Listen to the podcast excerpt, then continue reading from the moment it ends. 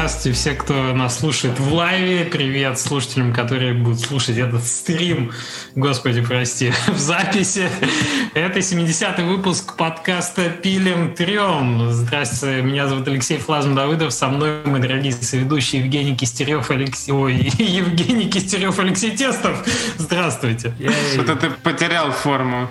Вот так это обычно и бывает в первом дубле, когда мы это вырезаем в подкастах. Привет, ребята! Сегодня будем отвечать на ваши вопросы. И мы хотели сделать интерактив. Подожди, напишите, напишите, слышно, видно, все ли там по громкости. А, вот так вот, да? Ты, принято, вдруг ты сейчас в, пуст, в пустоту как бы говоришь. Ты же не забываешь, Согласен. что это не, не, не выпуск подкаста, это стрим, тут все может, может пойти плохо. Да это точно, интерактивчик. Ждем от да, вас, так сказать, Пишут фидбэк. вон люди нормально, все, плюсики, приветики. Приветики. И вам тоже плюсики, слышно, друзья. Слышно, Значит, видно. Да, давайте. А, да, мы в анонсе обещали, что у нас будет как бы интерактив с э, голосовыми вопросами. К сожалению, получилось так, что мы не нашли технической возможности совместить и Zoom, чтобы было видео и стрим, и губы наши не рассинхронились, так сказать, с видеоизображением и Telegram одновременно. Поэтому, как обычно бывает, ребята, если вы хотите все-таки, и вы заготовили нам вопрос голосом, мы вас приглашаем просто в нашу Zoom-конференцию, мы скинем ссылочку в телегу, вы сможете подключиться с видео, без видео, вопрос задать и отключиться. Вот мы решили да, так просто, это Просто пишите в Телеграм «хочу в эфир», э, в Телеграм-чатик наш, и мы вам в личку присылаем ссылку, вы подключаетесь. Ну, оденьтесь красиво сначала. Бант, э, что Все так, все так, жабот, жабот. Не то, что мы, чтобы выглядеть лучше лучше всех нас. Это точно.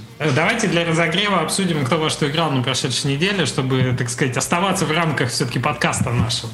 Давай. А, Леша. Тем более, тем более я чувствую себя э, как-то... Мне не хватает чего-то, если мне раз в неделю не задают вопрос, во что я играл. Я начинаю плохо спать, как там ворочаться. А, я не то чтобы сильно играл на самом деле. Я болел всю неделю. Сейчас, если камеру повернуть вот под монитор, у меня там куча э, вот таких вот штучек всяких и таблеток. До сих пор еще не отошел. А, я в Резидента второго играл, Резидент 2 ремейк, э, решил пройтись по всем Резидентам, раз я седьмой, восьмой прошел. И, э, ну, как, то, та же самая игра, что и все остальные резиденты. У меня вообще Спасибо, ощущение... Алексей. Нет, ты, ты меня не заткнешь. Uh, у меня вообще ощущение, что, ну вот жалуются многие, я там слышал, что они делают одну и ту же игру уже 8 частей. И вот я не совсем с этим согласен. У них uh, это, это свой жанр такой, жанр резидент. И они в жанре резидент делают новых резидентов. То есть им пофигу на, на новые механики, да, там все то же самое, везде там есть этот монстр здоровый, который за тобой гоняется появляется, ну, почти, наверное, везде. И, э, в принципе, это, ну, да, похоже на одну и ту же игру, но это неплохо. Они просто сделали свою такую формулу, которой э, удачно пользуются. И, э, что еще забавно, что они, мне кажется, из части в часть э, очень бережно переносят ощущения второй половины игры, да, когда ж ты уже, зараза, закончишься. И я сижу сейчас уже, уже все, первая половина там про участок э, закончилась, по канализациям лазишь, и, блин, когда уже, где уже конец, все, уже не хочу дальше играть. Хорошая игра. Леш, там это напишут в чатике, не хочется тебя прибивать, очень классный рассказ, нам пишут, что тебя плохо слышно. Меня плохо слышно? Это плохо, что меня плохо слышно.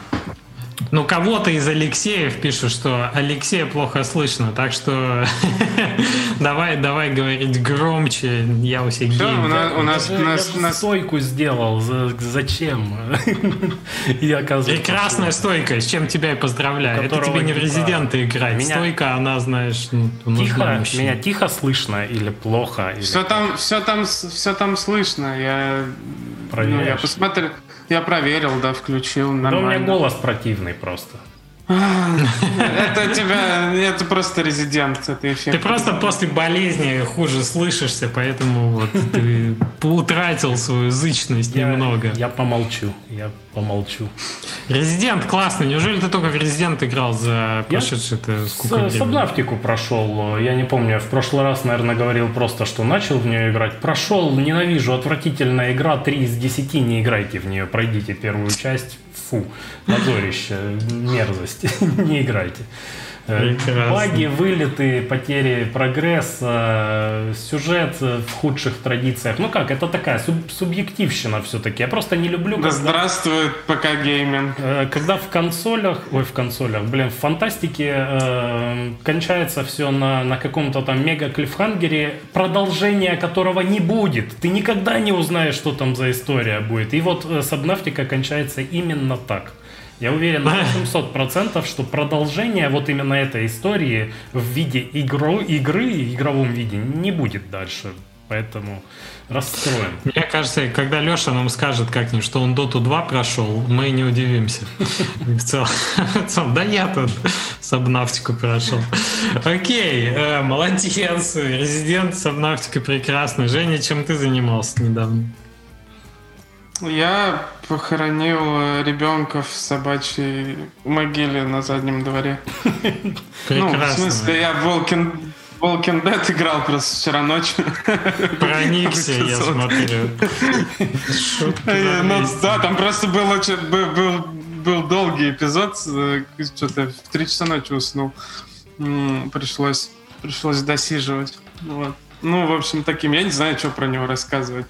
Как фильм посмотрел. Ну, это, это вот этот Walking Dead. Мой, мой, мой любимый жанр. Кинцо. Ну да, да. Что там за Кинцо, ребенок? да. Я не помню, в собачьей могиле. А, первый сезон, э, первый сезон, четвертый эпизод, по-моему. Mm. Первый сезон, четвертый эпизод. Неужели ты решил всех пройти Walking Dead, чтобы поиграть в какого-то последнего Walking Не спрашивай, я сейчас смотрю Walking Dead, это, это болезнь. Ты, это ты, ты, ты их сколько сезонов? Я там их 9 готов, Готовлюсь, сам, сам готовлюсь к апокалипсису, у меня теперь на заднем дворе... У меня к тебе только один вопрос. Карл! Карл! Вот это вот все. Окей, это ты Нормально. глубоко решил копнуть в зомби-тему. Слушайте, я, я на прошлой неделе, ну вообще неделю назад состоялось удивительное дело. Мы с друзьями давно не, с институтскими, если что, давно не играли в контру, а тут на нас что-то нахлынуло это, и мы поставили ту самую 1.6. Правда, она оказалась уже не та самая, как в наших воспоминаниях. В наше время пули летели метче, а тут, а тут оказалось, что оно как-то, ну как баллистика, похоже, поменялась, похоже, что-то перепилили. Да, да, поломали. Не, ну там как минимум два новых ствола добавили. Когда ты хочешь купить B4.3, э, ты покупаешь не то. И калаш уже не B4.1, а там какая-то фигня вместо него. Но, ребята, это было удовольствие то еще. Во-первых, Просто рука заточена на мышку с этим, с шариком еще таким тяжелым. Да, да, да, да, да, которые там внутри, внутри мышки были. Мы после этого просто с одним из моих, значит, институтских друзей, он такой, не, я, говорит, в CSGO лучше. А у меня стояла CSGO еще до того, как она стала бесплатной. Я поставил, и я пошел играть. Слушайте, я вот так глубоко в школьный буллинг не окунался лет что там 20, серьезно, чтобы прям понимали. Такая, такая атмосфера. Я, я думал, это как, как бы, бы что ты пикаешь, что ты пикаешь? На лонг, по шорту прошли, в боксе сидит, давай челика, давай вали. Что за ламя? Вот такой, это я еще без матов, там обычно после каждой реплики идет матюган такой. И все это говорится голосом трехлетних детей, которые это... тебе объясняют за, за мамку. Это, это. это знаешь, Леш, в, в институт, когда поступил, комп э, привез и подключил к сети в общаге. И э, друг ко мне начал захаживать, играть играть в Counter-Strike. И такой, а, а что, говорит, ну, сначала просто поиграл, говорит, а, а вот у тебя микрофон есть, можешь мне подключить? Я такой, ну, могу. Подключил, и, и он вот так вот начал, да давай, да куда ты? И матом такой. Я пять минут посидел рядом с ним, послушал, такой, ща, ща, подожди, кое-что поправить провод надо. Полез за комп, микрофон ему выдернул. А он продолжал вести конференцию. играл э, как бы. Ну, то есть он кричит, ему не важно, что коммуникация не нужна, нужен, нужен вывод эмоций. Экспрессия. Так ты ему отдал уже потом микрофон. Иди все, иди домой с микрофоном, там ком здесь побыт, а ты иди. Shadow Band. Слушайте, я после этого ощутил острую необходимость как бы пополнить стратегический, тактический запас, как сейчас играет на Dust 2. Посмотреть, куда, откуда кидают молики, откуда флешки, откуда дым. Значит, посмотреть, кто как вообще закупает, как надо выходить без шифта и где надо шифтить на карте. Посмотрел несколько стримов с Симплом. Э, если вы не знаете, это один из э, топ-игроков сейчас русскоязычных. И он там дает мастер-классы, как что делать. Обычно это бывает так. Ты смотришь, значит, с Симплом 10-минутный э, ролик, где он нагибает 5 про игроков подряд где-то на рейтинговой игре. А, а потом ты заходишь, сам такой преисполненный, заходишь в casual сервак, и тебя просто роняют раунд за раундом, а потом еще и кикают, потому что ты тянешь команду вниз. Это просто такое, знаешь, типа чуваки говорят, не, не, и это не твое. Иди в рыбалкой занимайся, охотой, доту играй. Чувак, это не твое. Это как посмотреть на ютубе какой-нибудь урок там по ММА и выйти на ринг, знаешь. Ну, ну, да, я Рэмбо. Ну, слушайте, я не то чтобы, ну, то есть я фраги набираю, и не то, что прям совсем из Ладно, рук да, плохо да, играю, да, но когда все-таки выходит какой-нибудь нагибатор 3000 из третьего класса, и то ты уже ничего тут не можешь сделать. Давай, а то ты сейчас триггеришь, и все уйдут в КС играть. Ребята, я вообще не против зарубиться как-нибудь все вместе на серваке. По-прежнему я хочу сказать, что с точки зрения механики шутера CSGO доставляет мне вот если сравнить 1.6 и сравнить CSGO, ты понимаешь, что ребята из Valve не зря едят свой хлеб. Там куча, куча всего классного. И трейсеры, и мета, и повторы, и, ну, то есть они реально очень хорошо прокачали эту игру. И в целом я просто получаю удовольствие от того, как механика это сделана, как они обвязали это все в лобби, матчмейкинг, скины, как это мет хорошо работает. Я просто прочувствовал, как надо делать игру-сервис сейчас вокруг шутера. Это очень классно. Если ну у тебя что? есть лет 15, да, можно так делать. Ну, это как минимум не помешает тебе делать пазл в том числе. Это хорошо э, развивает.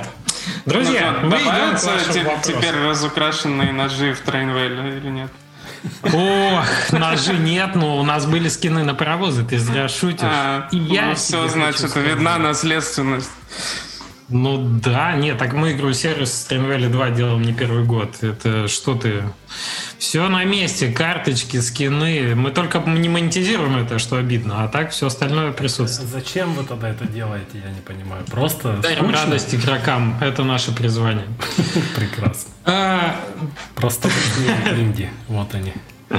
С горящими 4-2 калаш нам говорят. Э, ну что, друзья, погнали к вашим вопросам. У нас есть вопросы в первую очередь с э, того видео, которое был анонсом стрима. У нас есть вопросы из формы комментариев. Откуда начнем? Первый Будем вопрос, играем ли мы в Сидж? Подожди, подожди, основной вопрос э, могут ли те, кто сейчас смотрит, задавать вопросы и куда? В чате или они пусть форму пишут?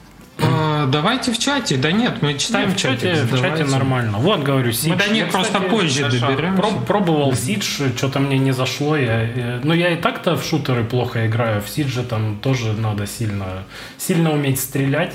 Как-то я не, не понял, как там играть. Посидел в углу, побоялся, меня там расстреляли и все, удалил игру. И получил удовольствие свое. Давайте начнем. В, в PUBG мой лучший опыт был, когда всю сессию просидел в туалете и там занял второе, что ли, место. Вокруг меня просто круг сжался, они там друг друга поубивали, и когда один остался, я вышел из туалета, он меня убил. Все. Ну, тоже достижение. Голоса в моей голове, голове уже кричат «крыса тебе» просто в аудиочат. Э, извините. Ну что, погнали к вопросам. Давайте Форма... с Google формы начнем. Да. Самые, ну, Давайте, они самые эти старенькие по времени. Там Давай, Жень, зачитывай первый. А, так, Легас задает вопрос. Здравствуйте. Каково ваше мнение об игре Atomic Heart? как вы к ней относитесь, что от нее ждете, и возможно ли пригласить кого-то из студии Mundfish, которая делает эту игру. Я думаю, очень многим будет очень интересно посмотреть такой подкаст. Отвечаю. Ну, что могу сказать? На, отвечает э, Андрей Поташов. Э, посмотреть всем прекрасно и послушать такой подкаст. Более того, мы даже звали ребят из э, Mundfish к нам в подкаст, но они, а, я думаю, до релиза заняли я, я уже позицию. Уже, уже дважды звал, нет у них времени, есть с ними связь, но не, не получается у них прийти, и, возможно, это им и не нужно сейчас ходить по подкастам, у них же такая секретность вокруг. Люди игры делают, а не то, что мы тут лясы точим. пилят, пилят. А, поэтому такой поэтому не получается. Я, я думаю, все бы были... Это был бы один из самых интересных, популярных подкастов, если бы они... Женя, а что ты думаешь про игру Atomic Heart? Я, по-моему, говорил уже, классная тема, круто, что делают большую игру в России, что большое количество людей э, занимается разработкой настоящей игры, э, а не вот этого всего кристалликов и вот этого, что у нас принято. Что у них получится, в принципе, не важно. Э, получится ли хороший продукт, нехороший.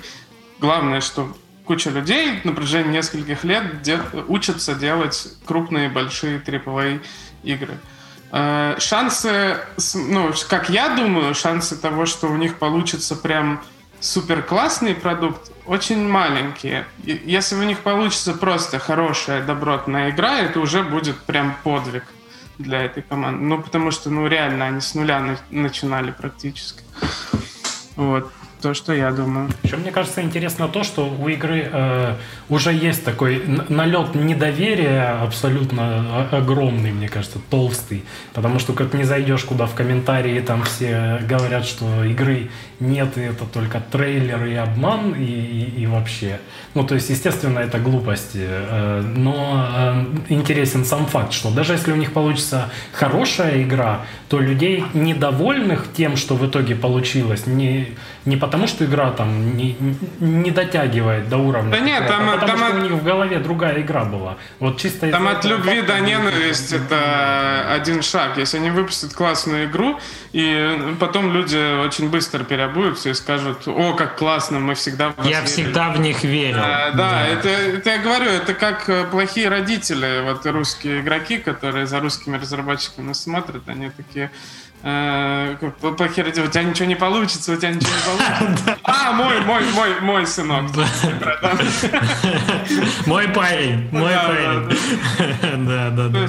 Э, классно. Ну, и сейчас это же не единственный проект, который вот такой большой и за последнее время появляется у нас. Есть же еще вот это про зомбаков игрушка, да, которая нашумела. Как его? Которая из них? Э, нет, не, не якутов, которые приходили к нам, а другая, которая, Ил? как она называется? Ил? Да, да, да, Ил. Вот, э, она же тоже нашумела офигеть. И тоже Ил-2 это... штурмовик нашумела офигеть, как это И тоже это превратится в проект. И тоже будет похожая история, как с Atomic Heart, потому что тоже очень непонятно, каким образом они могут вообще сделать серьезный большой продукт, да. Ну, вот это происходит, это классно. Чем больше таких игр будет, тем больше будет обучаться люди. И потом, может быть, следующие продукты более классные делать. Я, общем, знаете, что хочу сказать? Что... хорошие.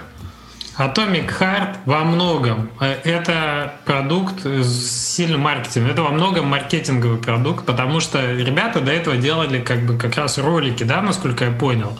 И мне очень хочется, чтобы геймплей дотягивал, потому что им очень хорошо э, получается интриговать, нагнетать, создавать вокруг игры хайп.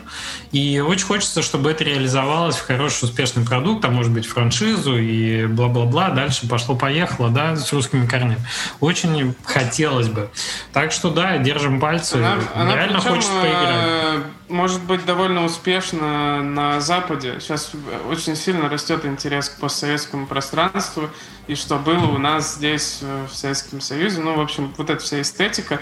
Э, та часть, которая понятна, которая есть отголоски в западной культуре, что они видели, вот эти плакатики какие-нибудь, словечки, там вот это все. Да, да, да. И это все есть в этом карте, поэтому ну, оно как бы интересно и западному э, игроку. Так, поэтому сейчас, посмотрим. одну секунду, сейчас окно открою. Жарко.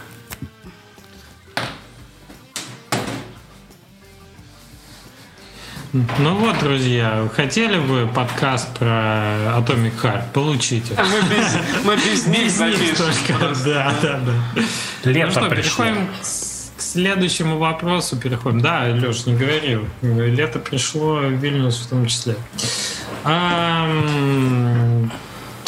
Здравствуйте, слежу за вашим подкастом и хотел получить доступ на DevForum. Спасибо за интерес, ребята. Ссылочка есть на most.place, там можно заполнить анкетку и получить доступ. А, привет, вы разрабатываете форум для общения разработчиков игр, пишет нам Кирилл. А, почему он закрыт? Почему на канале в Телеграме нельзя общаться? Вопрос вообще. И связаться с вами можно только через форум. Кажется, такая закрытость противоречит миссии создания сообщества для общения.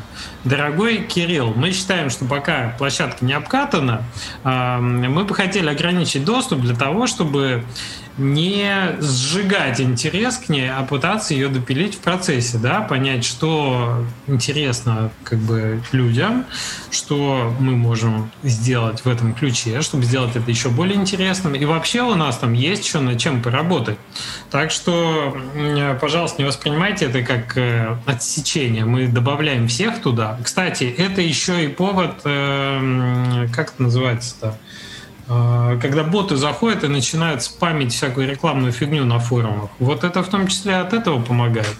Так что мы открыты, пожалуйста, ну, как бы отправляйте заявочку, мы вас добавим и прекрасно пообщаемся. А почему нельзя общаться в телеге? Можно общаться и в телеге. Мы там тоже сидим. Так что, пожалуйста, приходите. Мне кажется, тут самое важное то, что э, необходимость заполнить форму перед тем, как попасть вообще на площадку, останавливает в принципе людей, которые не, не особо замотивированы. И поэтому Кирилл заполнил форму, чтобы отправить нам вопрос про то, что ему сложно заполнить форму. Ты на это намекаешь? Ну, в общем, да. Следующий вопрос задает нам Олег. Давай, Леш, зачитай нам этот вопрос. А я не могу, у меня все закрыто. Я же как в командном центре, у меня там давай, я, статистики. Давай, давай, Жень, ты. Привет, ребята. Спасибо большое. Типичный Олег. Олег, Олег доброжелательный у нас зритель. Он, он пишет, привет, ребята. Спасибо большое за подкаст. Я занимаюсь разработкой в вами очень любимый гиперказуолог. Сейчас ему изме... надо изменить голос срочно. Да. У меня своя студия, она приносит стабильный прогнозируемый доход. Это круто, поздравляю. А, но это все же ощущается не не столько как что-то творческое, а скорее как коммерческая разработка, поставленная на поток. Э, и хочется все же, кроме мобильной разработки, развить в моей студии и разработку более значимых тайтлов. При этом от доходов отказываться желания нет. Все понятно. Вы не раз говорили, а также на своем примере показали, что на ПК-рынке тоже вполне можно зарабатывать. Собственно, вопрос. Как вы подходите к выбору идеи, просчитываете примерный доход и вообще планируете бюджет на разработку? Спасибо, Олег. Во-первых, мы за тебя очень рады. Спасибо за вопрос. Я э, никак не просчитывал. Ну, то есть, единственное, что я делал для того, чтобы понять, там, э, можно делать или нет, посмотрел, есть ли в принципе игры такого жанра. Они есть, они все на слуху, то есть, которые хорошо, э, хорошо продаются. То есть, у меня была идиотская идея, когда там в семнадцатом году или в каком мы там, в шестнадцатом начинали, начинать делать э, пазл-платформер, уже тогда была отвратительная идея, которая абсолютно не связана вообще со словом прибыль. Поэтому у меня вот было такое странное начинание, которое, естественно, я старался сделать прибыльным, естественно, я держал это в голове, что потом надо будет что-то еще и кушать, но не было как бы бизнес-модели, это не, не бизнес-модель, это просто желание сделать хорошую игру как, как у вас? Вполне себе бизнес-модель. Mm. Сделать хорошую игру. Ну, тоже, тоже можно так я бы, я бы сказал Олегу, что ну, такого уровня как сказать, профессионализма, который есть в гиперказуалках и мобильных играх, все-таки в премиуме нету. И по большей части это все-таки игры мечтателей. И не сказать бы, чтобы, э, чтобы мы такие типа взяли, да, вот эту идею выбрали, это просчитали доходы, бюджеты, и все сошлось, и все классно. Все-таки это проекты, на которых овертаймят, которые делаются долго, сложно, и, скорее всего, они, ну, они выходят, и ну и хорошо, что вышли. Если зарабатывают, то тоже. Ну, то есть, Ой, Жень, же, ну, даже то, что... какие-нибудь очень считают. Я не думаю, что они не считают. Yeah, ну, чем, чем крупнее компания, тем больше они... Я э, говорю считают. только...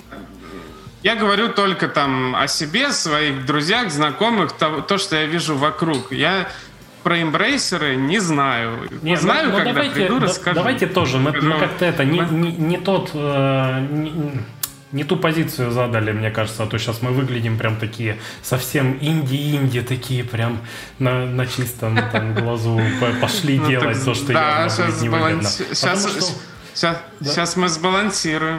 да, вот буквально сегодня на ДТФ появилась статья от чувака, который 7 э, лет делал игру и там продал машину, взял кредиты. Вот это инди-инди. Но все равно надо постоянно задумываться о том, что ты делаешь и будет ли это востребовано. И э, какие-то э, proof of concept иметь. Потому что для меня это были посты в Твиттере. Я посмотрел, там, окей, там тысяча лайков набралась. Люди есть, э, значит, можно делать. То есть это было не не, три лайка, да, и я пошел делать игру мечты. Об этом все равно надо помнить, и э, важно иметь подтверждение, что твоя игра кому-то нужна все равно в любом случае. Если подтверждения нет, то, ну, надо что-то менять.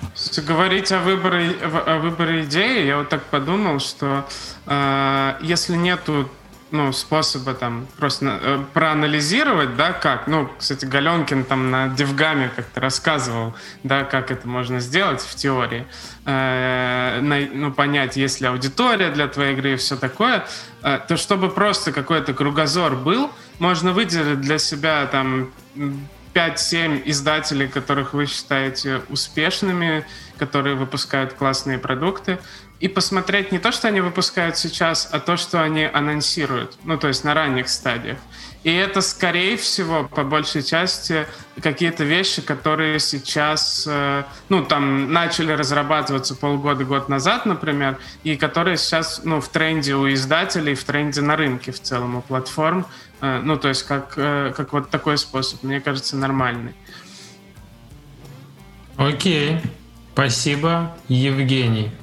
Вообще, я думаю, что диверсификация доходов с э, гиперкэжуалов прям хорошая идея и хорошая идея для раскачки команды. Надо пробовать. Надо пробовать. Опять же, насколько я понимаю, там у гиперказуальных игр скоро еще проблемы же возникнут из-за новых правил Apple там и вот этого всего. А что там? А вот не знаю, кстати, возникнут. Ну там же нельзя нельзя будет, что, ну, сейчас наговорю фигню, э, скажут, ты ничего не знаешь. Э, там же нельзя будет отслеживать э, чего, э, поведение пользователей. Надо будет согласие у них брать. И вроде как iOS 14. Возраст согласия. Отличный совет в чате выпускать вот. Steam клон игры. Да, да, да. Это верно. Да, я полностью поддерживаю. Выпустить клон игры Nintendo. А то все вот это вот от души, несколько лет делать, берете игру Nintendo и выпускаете в Steam. Все, договорились. Э, рецепт соточка. А, следующий вопрос задает нам а, Джон Доу. Guys, вот он сразу видно, что Джон Доу, да, а не Иван э, Дов. Да, именно Джон. Да. Гайс, yeah, как вы... как вы как вы боретесь с дизморалью во время... Так, прекратите мешать. Как вы боретесь с дизморалью во время разработки? Некоторые советуют показывать игру аудитории с помощью выставок и гифок, скриншотов в соцсетях. Некоторые некоторые из здесь сидящих в том числе. Но не всегда такой способ возможен. Я вот не понимаю, почему. Из-за не, жанра мы, игры. Мы говорили, да, там жанр какие-нибудь там новеллы. Есть ли еще какие-то варианты? Потому э, может невозможен, потому что там Нет НДА с издателем, например. Не могут, не могут, а издатель не анонсирует, а ты не имеешь права рассказывать об игре. Тоже же такое бывает? В общем, какие есть варианты бороться с дисморалью? Ну, крепкие алкогольные напитки и э, крепкие, так сказать, семейные наркотики. Это, это опасно. Это... Не, мы не пропагандируем. Не стоит, не стоит. Не советуем. А, мне кажется, а... на том этапе, когда у тебя есть уже издатель, уже издатель должен бороться с твоей дисморалью, и это его его задача первоочередная. И, э... Ему, в смысле, пришел, подписал договор и лег ему на коврик у входной двери. Типа, борись с дизморалью моей теперь. А он тебя будет на прогулке Так, э, дизмораль получается... вокруг. Дизмораль получается у человека в том, что он думает, там, делает, работает над продуктом долго, и такой, хоп, а делаю ли я что-то интересное, да, и, и вот не может на выставку поехать, не может показать гифку, скриншот в соцсетях. Ну, да какой-то даже если плей-тест закрытый просто сделать на 5-10 человек, Мы, не знаю, кого-то э, позвать. Знаешь, как у нас было? Посмотреть, как они поиграют, даже, даже не на выставке, а просто там, я не знаю, ну, хоть кого-нибудь, семью Ну, не семью, я шучу, конечно. Не, ну, э, кого-то позвать. Надо сторонники. Нужны всегда нужны всегда новые люди, которые никогда не видели, над чем ты работаешь, которые ты просто можешь посадить, и вот они, э, они играют. Это я согласен. Ну, найти какой-то способ. Если публично не, не получается почему-то, то найти Вот, у нас было на, на поздних этапах, когда игра, там мы ее много возили, э, показывали демку вот это первые 20 минут игры, и типа, ну понятно, она уже отполишена, все хорошо. Была большая неуверенность в себе, когда мы все это в кучу собрали, когда игра уже была там готовая на 95%, оставалось там чуть-чуть докрутить. А, и мы ее начали активно на QA крутить, и вот когда QA нам написала, блин, где, где концовка, когда концовка? У нас люди сидят, спать не могут, хотят узнать, чем это кончается. Вот это было офигительное ощущение. Нанимайте QA, пусть играют и хвалят игру. Ну, то есть все равно вывод, да, Понятно. получается, что нужны внешние люди, которые э, будут вам подтверждать.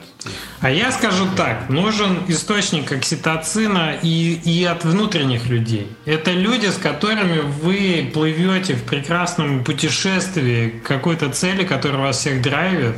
И если вы чаще будете общаться внутри команды не только на тему закрыт там таск или нет и так далее, еще и на тему, почему вас, то есть спросите своих коллег по команде, а почему их драйвит, например, эта игра а что для них этот проект, а где бы они хотели оказаться там после того, как его зарелизят и так далее. Это все очень, ну, как бы прекрасно мотивирует. Ваша команда — источник э, ваших, э, так сказать, положительных эмоций в том числе. Потому что если вы не кайфуете в процессе, делая с этими людьми то, что вы делаете, то зачем вы это делаете вообще? Слушай, да даже кайфовать не, не обязательно на самом деле, потому что, ну, бывают разные этапы, э, опять же, там, когда все в депрессии, все плохо, но все равно можно даже там начинать с себя, потому что я у себя выработал правила. Не знаю, насколько я хорошо, конечно, э, его соблюдал, но я старался. Когда разговариваешь с командой, что надо всегда хвалить, надо быть позитивным, радостным и там, эй, то есть, хотя ты, может, там, выключил звонок, пошел плакать. Э, на коврик на звонке, на звонке не плакать, да, плачьте после звонка. Э, главный совет. До звонка, после звонка. Во и... время нельзя.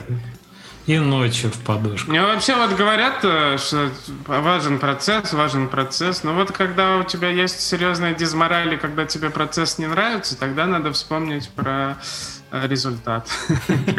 Про тяжелые про то, наркотики про то, зачем и куда ты идешь. Ну да, ну, ну у нас у всех бывают да, трудные моменты в работе, когда просто нужно перетерпеть и, и сделать, что от тебя требуется. Слушайте, ну по, по это послушайте наш подкаст про э, как бы там выгорание, и там довольно много было отдельных советов про мейлстоуны, что-то, что тебе дает ощущение движения против выгорания, то есть какие-то видимые достижимые шаги и так далее разбиение большой задачи. Это все реально помогает. Это какие-то такие техники очень понятные, Они можно сказать, на палках. сильно помогают, я бы даже сказал. Да, но, но так как все мы животные, во многом, и мозг у нас не сильно далеко из саван ушел, то это все вот эти палочки и камешки в ваших баночках перед, перед монитором, который вы из одного в другой перекладываете после того, как что-то сделали, это все помогает удивительно хорошо. Так что про, да. Про то, как удовлетворить ящерицу, написана не одна книга. Я, да, я про это точно. разделы мозга, если что, они не про животных. Дальше Я не пытался- все, я все не шутки за понять, 200 о чем. пошли нагнетаться. В общем, да, Леша молодец, подбросил. А, доброго вечера, уважаемые ведущие. И хорошего вам настроения, пишет Подожди, подожди, Алексей. ты Петра пропустил. Петр, извини, пожалуйста. Ну давай, Петра Женя зачитает, а я потом опять к Алексею вернусь. Петр пишет очень четко. Вопрос насчет тегов. Точка. Что важнее, попасть в похожие к похожим популярным играм или поставить теги, чтобы люди, которые ищут что-то под свой запрос, натыкались на твою игру? Э, Ну, смотрите, с Вы- тегами вы такая беда. этим? Потому что у меня этим издатель занимается, я даже, даже не смотрю. Это прям важная, да, штука, теги. У меня то, да, это важная штука. Важно. Дает трафик на платформе. Я этим занимался и не так часто. Я понял, что я не очень это умею делать. У нас это делает издатель. И, как я понял, там стратегии две. Первое, ну, во-первых, это процесс.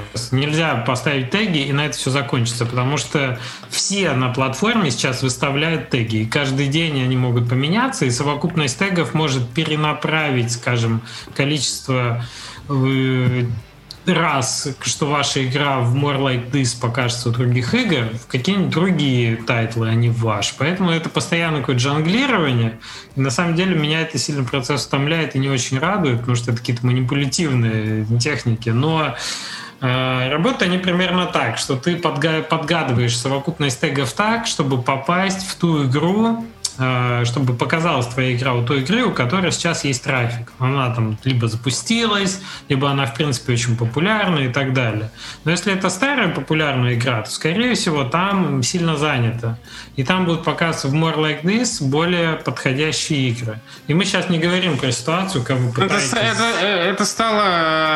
э, Ну, со временем это стало, конечно, гораздо сложнее. Э, Ну, Да, э, потому что все это делают. Нет, ну, там Steam изменил все-таки свои алгоритмы, как ты попадаешь в похожие к другим проектам. Но вот там другой вопрос есть. Попасть в похожие к похожим популярным играм или поставить теги, э, теги чтобы ну, как бы люди э, правильно, правильно находили. И вот э, тут большой вопрос в том, и ищут ли люди вообще что-то по тегам или там по э, каким-то запросам. По большей части они просто браузят магазин. И поэтому, Да, мне тоже так кажется. и поэтому тут больше важны показы твоей игры в разных необычных местах стима. Поэтому первый вариант — надо попасть в похожие к популярным играм. Э, И раньше это как работало? Ты ставишь просто тупо такие же теги, 100% такие же теги, как у какой-то топовой игры, обновляешь страницу, и у тебя игра вот прям в похожих у, у- у чего-то супер популярного. И у тебя трафик э, в- взлетает. Слушай, а это вот- Steam. вот насколько? это, это- э, очень, очень большое значение это имело. Ну, то есть, реально, то есть Прям у тебя в может- разы мог. В разы, да. Э, Ну, так у тебя игра висит, она ниоткуда трафик не получает, да? Ты попал в похожее, она начинает получать, соответственно. А, И люди старались привязываться к каким-то там, делают какую-нибудь пошаговую игру, там, привязываются к Darkest Dungeon, да, там, ну, такое старались сделать. Но это изменилось, и сейчас так не работает. Во-первых, Steam выпустил э, вот этот э, как сервей, да, по тегам, которые ты проходишь через Steam, э, и, ну, он более сложный э, такой. И все-таки я бы э, просто честно отвечал про свою игру, на что она похожа. Если правильно определена аудитория, и у твоей игры аудитория есть, то она попадет в похожие играм именно для твоей аудитории, и ты увидишь, и не будешь заниматься, ну, и ты увидишь трафик на свою страницу, и не будешь заниматься каждую неделю вот этой фигней, перестановкой тегов. Все-таки это, ну, такая манипулятивная вещь, и она вот сегодня работает, завтра нет. Это надо прям сидеть, копаться в одном окне Google Аналитика, в другом Steam, и, и, и постоянно этим заниматься. Это надо делать минимум раз в неделю и, в общем, постоянно, да, тут нос по ветру держать. Если вы не готовы этим заниматься, то и не стоит. И лучше их не трогать. На самом деле изменение тегов может в негативную сторону. Э, манипуляция... Steam постоянно просто дело в том, что знания, которые ты приобретешь, пока выискиваешь, как теги правильно поставить, они устареют там условно через месяц ты потратишь время, ну, ни на что, потому что Steam постоянно меняет и прикрывает вот эти манипуляции, он это все видит, и они, ну, реально за последние 2-3 года прикрыли почти все манипуляции, которые можно было делать э, э, в магазине. Раньше их было очень много. Вот. Ну, Поэтому... Ну, короче, я согласен с Женей, действительно, что если вы рассматриваете, например, потратить там э, не знаю, неделю на то, чтобы разобраться с тегами или потратить неделю на то, чтобы сделать лучшую игру, стать лучшим разработчиком, то long term это лучшая инвестиция в себя и в студию, и в продукт. Чем... Не, ну базово потратить там 20% усилий, 80% результата получить, просто понять, как алгоритмы стима работают, базово посидеть пару дней прикольно, нормально. Но вот постоянно это в голову забивать и сидеть там перебивать теги, это уже лишнее. Да, да, это уже какая-то странная фигня. А, окей, поехали дальше к тому вопросу, который я начал читать от Алексея. Итак, еще раз доброго вечера, уважаемые ведущие, и хорошего вам настроения. Мне кажется, Уже голос пару... Алексея похож на голос Олега из предыдущих вопросов. Тоже добрый, Уже через добрый человек. пару месяцев заканчиваю универ, пишет нам Алексей. Поздравляем тебя с этим прекрасным временем. Помогите сориентироваться, куда двигаться дальше. В мглу. Смотрю сейчас разные курсы, думаю над специальностью. Игровая аналитика – стоящее направление? Трудно ли будет попасть думаю, в компанию стоит. совсем зеленым джуном? Думал еще про геймдизайн, но, как я понимаю, в геймдизайн попасть э, с улицы сложно и мало перспективно. Это лучше двигаться внутри компании, да и требования знания, скиллы довольно расплывчаты, везде пишут по-разному. Художник, 3D-моделер, подобное точно отпадает, а чистое программирование не зацепило, уже пробовал. Спасибо, Алексей, за вопрос. На самом деле, профориентирование по направлениям в играх Хороший, важный вопрос. Мы часто к образованию возвращаемся, к выбору. Как вы думаете, что с игровой аналитикой сейчас? Стоящее направление? Я, Я думаю, сейчас... что надо было э, просить совет ориентироваться перед универом, ну, как минимум. Там тоже был, был момент, когда можно было свернуть куда-нибудь, ну, в какое-то место. Да, не знаю. А кто знает что-то про игровое? Я знаю. Мне кажется, если ты придешь э, и покажешь хотя бы джуновские знания игровой аналитики, тебя устроят на работу со всеми руками и ногами, даже если ты скажешь, что ты геймдизайнишь еще. Они скажут, ладно, фигня, мы это вылечим, пойдем. Мы это вырежем. Я, я, у меня это, да, появилось ощущение, ощущение, поймался на мысли, что э, игровая аналитика звучит как профессия, а геймдизайн не звучит. Игровая аналитика, там, там э, проблема в том, что игровая это просто там про игры мало что насколько. Да, да, кстати, вот э, э, что вы хотите в итоге-то? Игры делать или, или деньги зарабатывать? Вот тут, мне кажется, главная разница между этими двумя направлениями. Плюс один, плюс один. Ну, в игровой аналитике много аналитики. Циферки, циферки, таблички. Если у вас хватает усидчивости сидеть, ковыряться там неделями, во всем вот в этом, то да. Ну, мне кажется, тут надо из своих личных же исходить э, предпочтений и склада характера, наверное. Потому что если ты э, активный, веселый человек, который любит общаться с другими людьми, то вы себя Беги там, отсюда! Да, проклянете, э, работая в игровой аналитике. Хотя геймдизайнерам тоже, потому что, как известно, геймдизайнер это не придумывать фишечки, а сидеть все в тех же таблицах рядом с игровым Ладно, давайте э, это быстрее. Двигаться дальше. Короче, геймдизайн, э, да, все правильно, с улицы геймдизайнером супер сложно, вообще трудно. Игровая аналитика звучит как самая здравая мысль. Я знаете какую штуку? Я слушаю подкаст про игровых сцена... Ой, про сценаристов в кино, где три это студия либо-либо называется э, поэпизодный клан. Там три чувака рассказывают про индустрию э, фильмов и кино, и они сценаристы. Они реально отлично разгоняют, они в том числе юмор пишут, ну, в смысле, с КВН кто-то начинал. Очень клево, всем рекомендую. Так вот, они говорят прикольную вещь парадоксальную, что когда приходят сценаристы в фильмы, им говорят, что типа тебе надо доказать, что ты ну очень много инновационного дофига можешь привнести. И типа требования к сценаристу до того, как ты устроился, значительно выше, чем когда ты сделал себе имя, себя зарекомендовал и пишешь там свои сериальчики на HBO.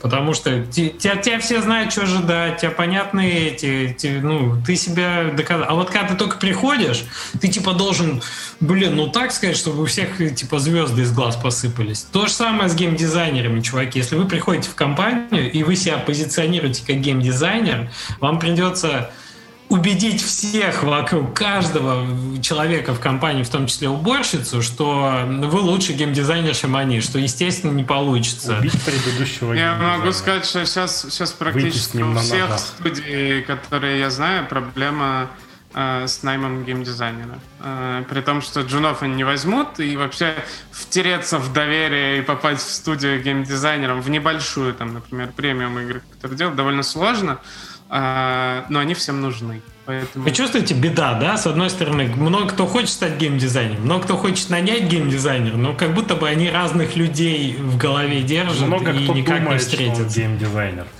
Уже ну, сейчас. это тоже такое есть. Ну да, согласен, согласен. Больная профессия.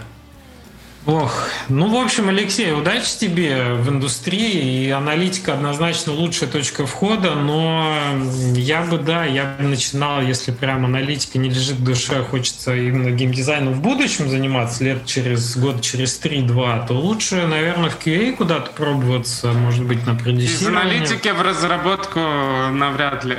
Там как бы уже путь заказан в другую сторону. Слушайте, а вот, а, а вот есть у кого-нибудь кейсы, типа помощник продюсера, продюсера. Ведь в кино очень много всех линейных помощников, там ассистентов продюсера. Короче, ты по ним постигаешь профессию продюсера, не будучи как бы ну, сильно топовым чуваком на площадке. Вот в студиях игровых есть помощники продюсера, и кто они такие вообще? Аналогия есть какая-то, как думаете? Хороший вопрос, э, но знаний... Мне кажется, я не встречал. У тех русскоязычных ребят, кого есть, они как-то продюсеры... Ну, в каких-то прямо, прямо больших, крупных студиях, где там по 70 человек э, над одним проектом работают. Наверное, там есть помощники продюсеров. И, скорее всего, это довольно-таки простая менеджерская позиция, которая просто разгребает то, что продюсер скажет. Э, я думаю, что ну, звучит как правда, но что дальше говорить, я не знаю. У нас маленькие студии, мы что? Слушайте, мне понравилось, как Богдан Середа, если помните, Богдан он на Девгаме за шоу-кейс отвечал одно время и работал, и может сейчас в Creative Mobile работает. Он когда-то вел свой блог, был у меня в радиофлазме. Мне понравилось, что он сказал, ну, как бы две вещи. А он сейчас на продюсерской, насколько я помню, последнее время. Богдан, ты слышишь, это привет тебе.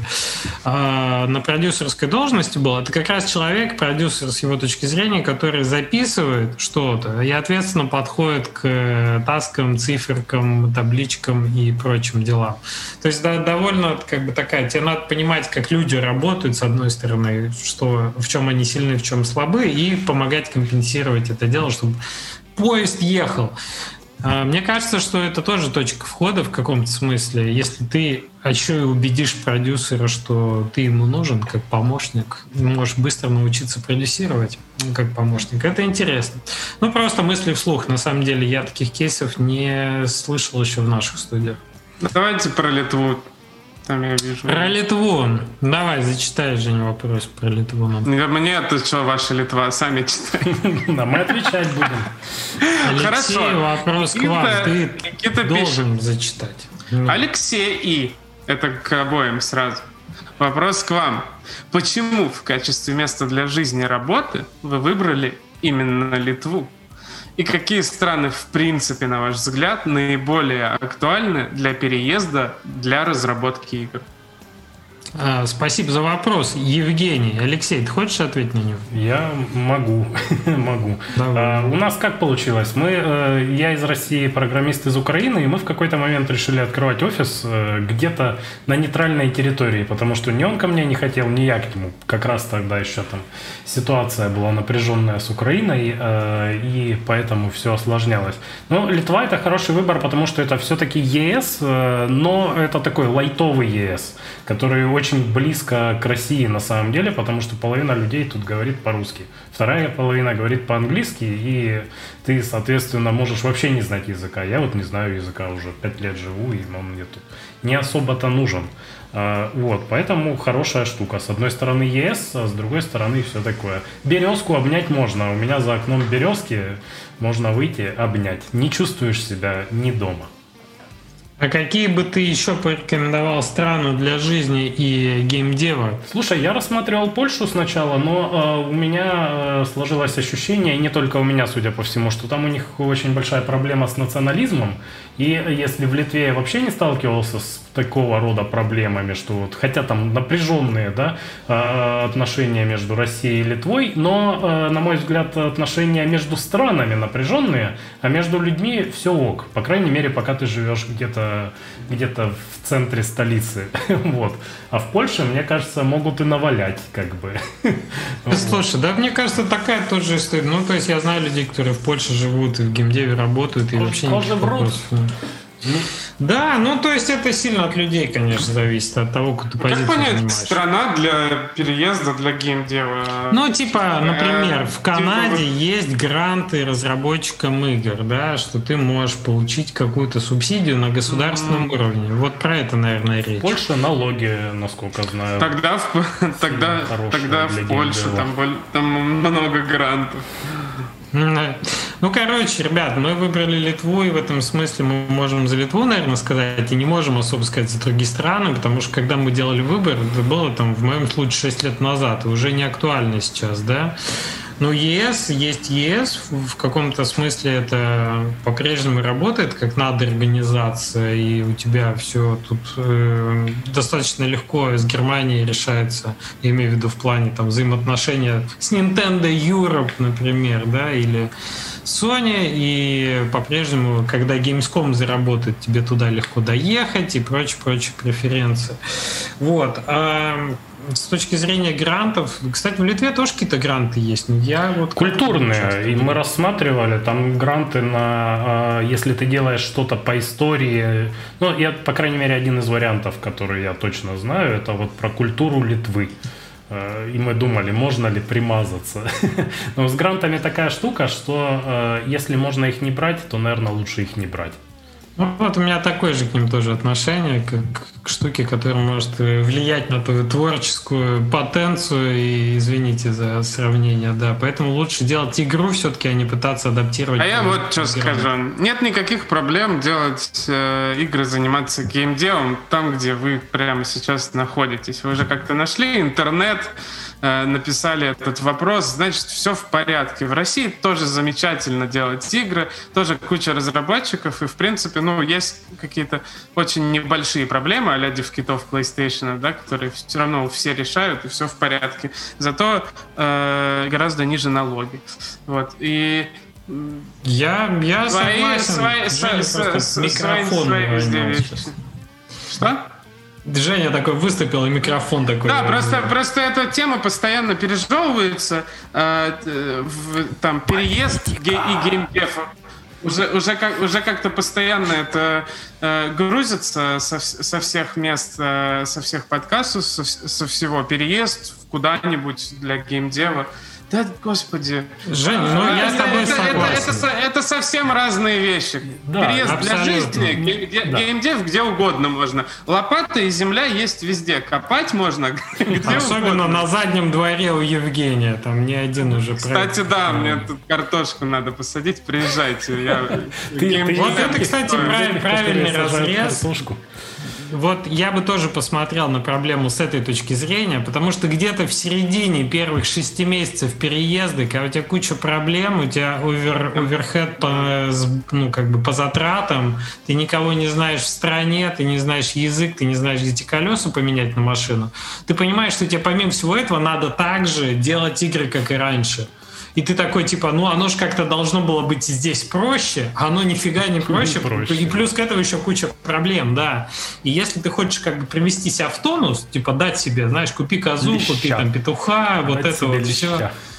Ну, типа того, да, то это хороший драйвер, выйти из зоны комфорта. А если, чтобы выйти из зоны комфорта, надо войти в зону комфорта, у нас денег нет, тогда, наверное, переезд это как бы... Если вы не едете работать в какую-то компанию, которая вас перевезет, да. оформит как бы вас там официально, заплатит зарплату да, да, да. и научит еще, поднимет ваш скилл где-нибудь, условный Blizzard, да, это хороший вариант, тогда я согласен. Нет, если, если есть проблема, ну вот, например, кто-то там геймдизайнер, программист, там продюсер хочет работать в большом геймдеве, то, что называется, делать премиумные игры в большой студии какой-то, да, в России, но это единицы, кто это делает. Тут да, тут, наверное, правильное решение. Если идет речь там о просто делать свои игры, там, то ну, можно и в России. Или там на Украине, где вы находитесь. Да, в принципе, и в Беларуси даже можно. Тоже. Да, да. даже там. Нет, ну просто учитывая ситуацию, нет, я, да, я тут предлагаю отдельно. То есть, если вам комфортно там, где вы есть, делать игры там, где вы есть. Пока интернет у нас открыт, пока, слава богу, все должно. Вот думаю, проблема в России в чем плохо? Твиттер плохо работает. Вот, вот что меня напрягает. Все бы ничего, И никто не застрахован не от того, что Steam, например, не, не станет работать плохо завтра. Аниме там много. Не скрепы это. Короче, да, вот эта проблема нестабильности, она присутствует. Это как факты риска можно рассматривать. Надо всегда взвешивать плюсы и минусы ребят. Тут сложно советовать, не знаю, как бы ситуацию. Да, вообще не слушайте советы в этом смысле. Там только вам решать. Кстати, кстати, да, советы лучше не слушать, а просто делать, что делается. Типа мы, мы тоже так, такие, будет, будет тяжело, а может не будет, а может будет супер тяжело. Ситуации разные.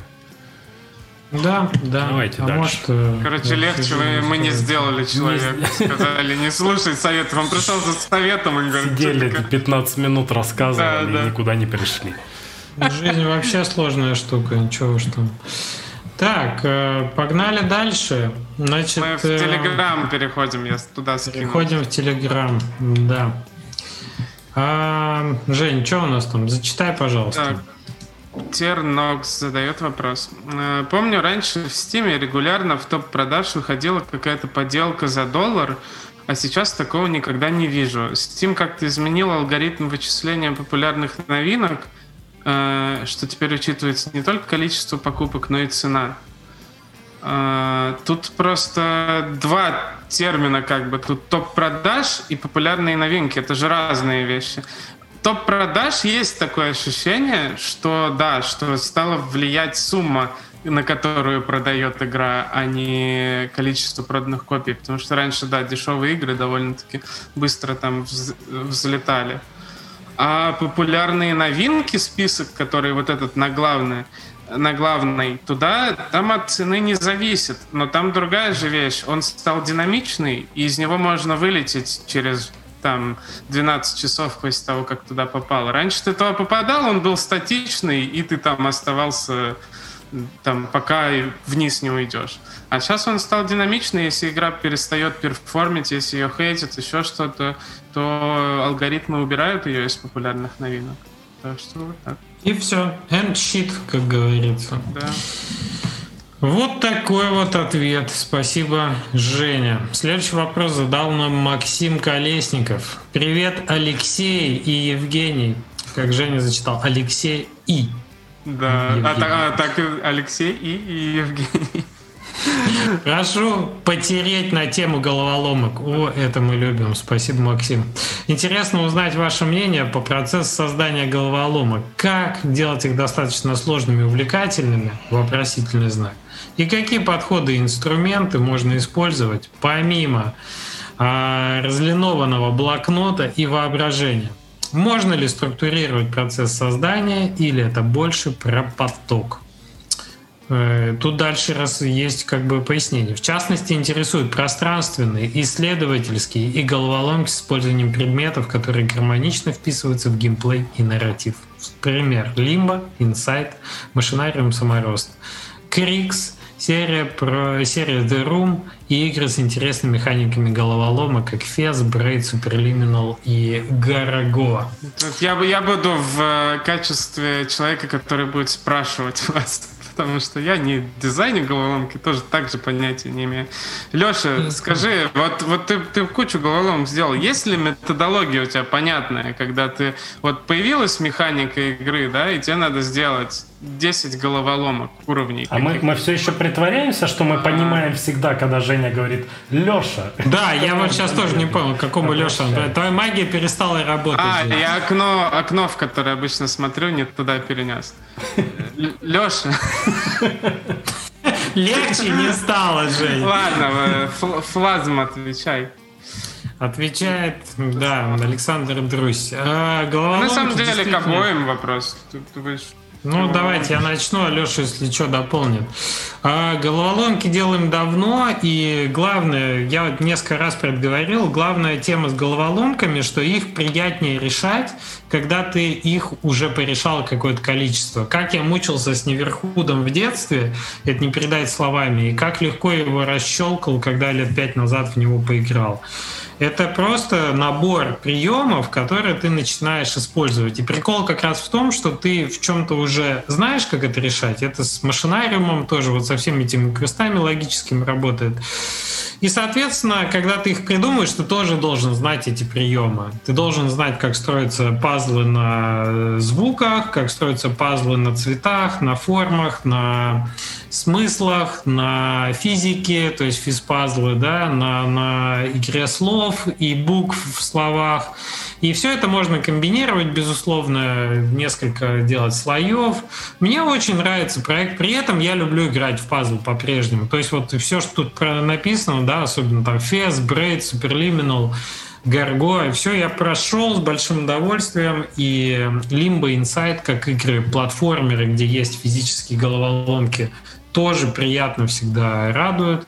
И мы, собственно, делая игру физическую головоломку сейчас таймлоуда, а, могу сказать, что да, что это во многом процесс творческий, интересный. У нас уровни придумывает Антон, а, наш level dis, и он как бы много сидит прям вот на Пинтересте, смотрит на эту как, как это, насколько я понимаю, у человека вопрос, как это структуризировать, э, структурировать Структурировать. Структурировать, да. То есть э, есть, есть вопрос, какие подходы, инструменты, кроме там разлинованного блокнота.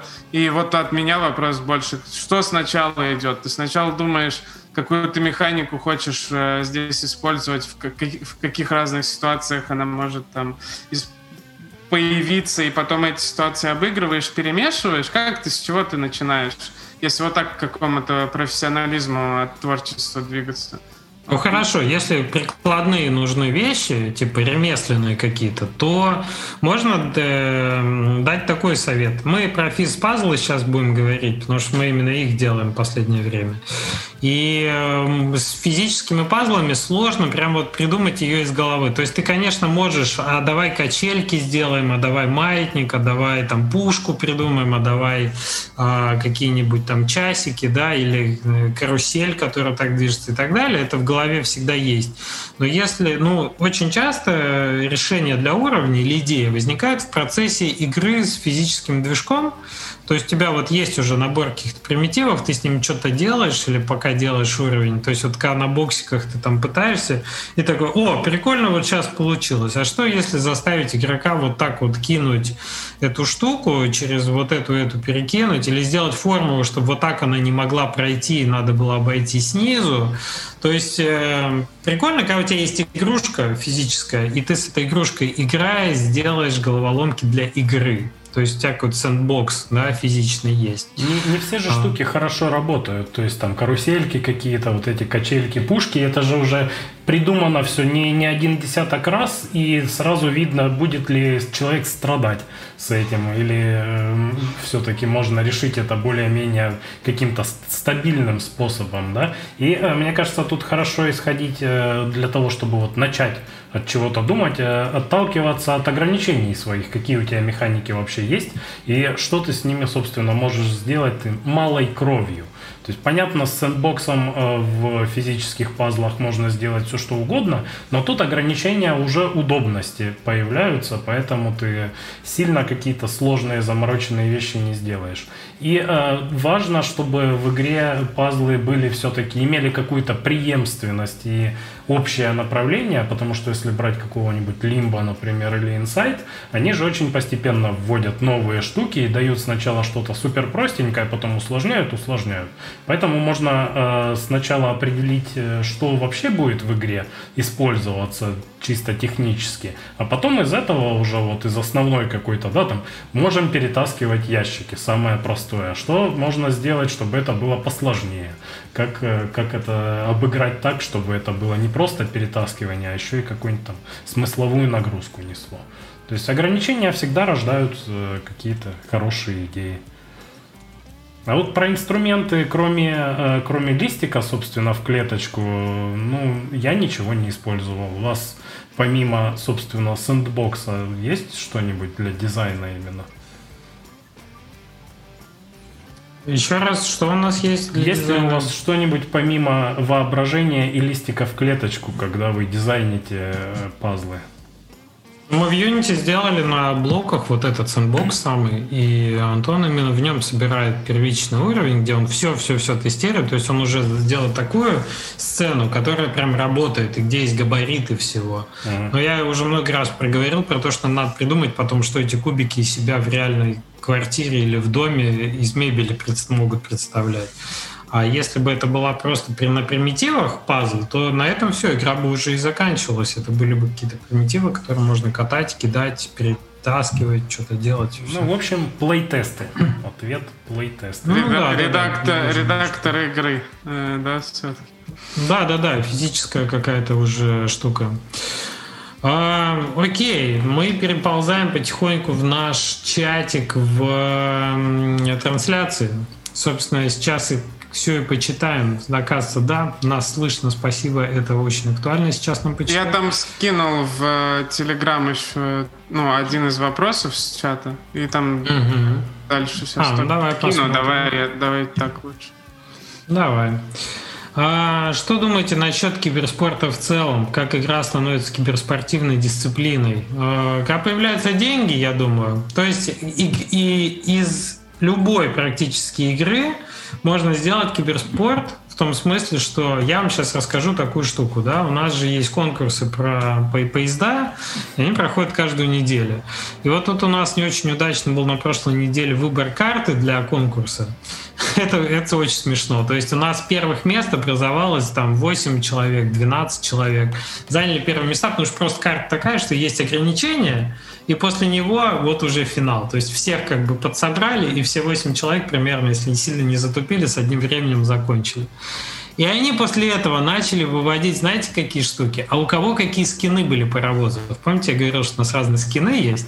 И оказалось, что у разных скинов разная длина.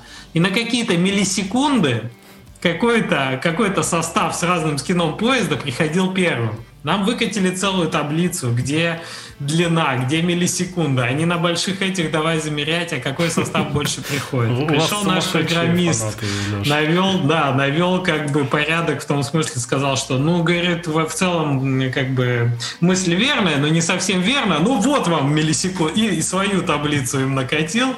И выяснили, что вот такой скин точно не надо брать, а вот с таким точно имба мы возвращаемся ко всем флешикам, смокам на Dusty 2, на самом деле, где все на миллисекундах. Вот как только появляется конкурс, азарт и желание быть первым, то сразу идет вот как раз в другой плоскости. Это уже не фан базовый, это фан вот такой, знаете, где бы подкрутить, где выиграть, где допинг поставить себя. В общем, любая, любая игра, я уверен, может стать киберспортивной дисциплиной. Ну, Понятно, что какие-то более там, Нужно, подходят для этого. было смотреть еще, помимо того, что соревноваться в ней внутри. Я в Quake 3, кстати, всегда выбирал э, скин этого глаза на ножках, потому что думал, что у него хитбокс меньше. В него труднее попасть. А там одни хедшоты делали тебе, да? Так вон оно что, оказывается. Да, минус, минус. Вот. Эм, Забыл вопрос. В общем, Секунду. киберспорт это там, где интересно смотреть и э, где интересно играть. И где есть деньги. Все деньги, да. Ну, туда деньги и приходят, когда интересно смотреть и играть. Ну да, это, это как бы, понимаете, где есть деньги, там есть конкурсы, где есть конкурсы, есть про-команды, спонсоры, вся вот эта обвязка, журналисты, комментаторы, арены. И все это, да, все это начинает крутиться уже в сторону киберспорта. Там совсем другая мета, там общечеловеческие начинают принципы работать, а не то, чем мы обычно занимаемся. То есть мы игрока ловим на фан, извините за эту формулировку, да, мы хотим, чтобы он получил определенные эмоции в процессе игры, а в киберспорте это уже там и статусные моменты лезут, и моменты просто, ну, как бы карьеры, да, заработка, там, бизнеса и прочих, прочих вещей. А что вы думаете? Нам там пишут в чатике, в КДИ был недавно выпуск про киберспорт. Да, ну, кстати, вот, я наверное, что, можно... что вы думаете вообще о киберспорте? Вы следите за чем-нибудь? Я вот я, вообще, я, я вообще никаким образом никогда им кроме как посмотреть иногда стрим на по доте, какой-нибудь, просто потому я, что... Я не проходит, понимаю, что там происходит, что-то проходит Я вот тоже. Проходят соревнования, и там какой-нибудь, я захожу на Twitch, и там финал, и я, ну, я игру-то понимаю, э, и я просто включаю как какое-то спортивное событие, типа, я, я причастен к тому, что, ну, там, типа, 300 тысяч человек смотрят одновременно этот стрим. И вот эти все комментаторы, ну, так, как-то это было забавно посмотреть понимаю я это как Приятно спорт. приобщиться, да, когда да, да, люди то есть все это, это прям смотрят, реально... и ты такой часть толпы и болеешь за кого-то. А, они там еще очень хорошо комментируют. Дзюба, там, там, там, прям, там прям все понятно, это похоже прям на футбол. А, но вот никогда специально не интересовался ни киберспортивными командами, ни, ни, ничего такого. Когда мы были молодые, на заре как бы... Пошли дедовские а, Начали с КС, сейчас, да. Нет, я смотрел, знаете что, я смотрел записи в Warcraft 3, вот где прям раш, Ой, базы я орками. Я недавно смотрел, довольно Да ты что, ничего себе. Меня, Не, знаете, мне по Варику нравилось. Знаете, какой был первый этот... Э, а, это не ну, киберспорт, летсплей, получается, который я смотрел. Ну ладно, все равно расскажи, это забавная история.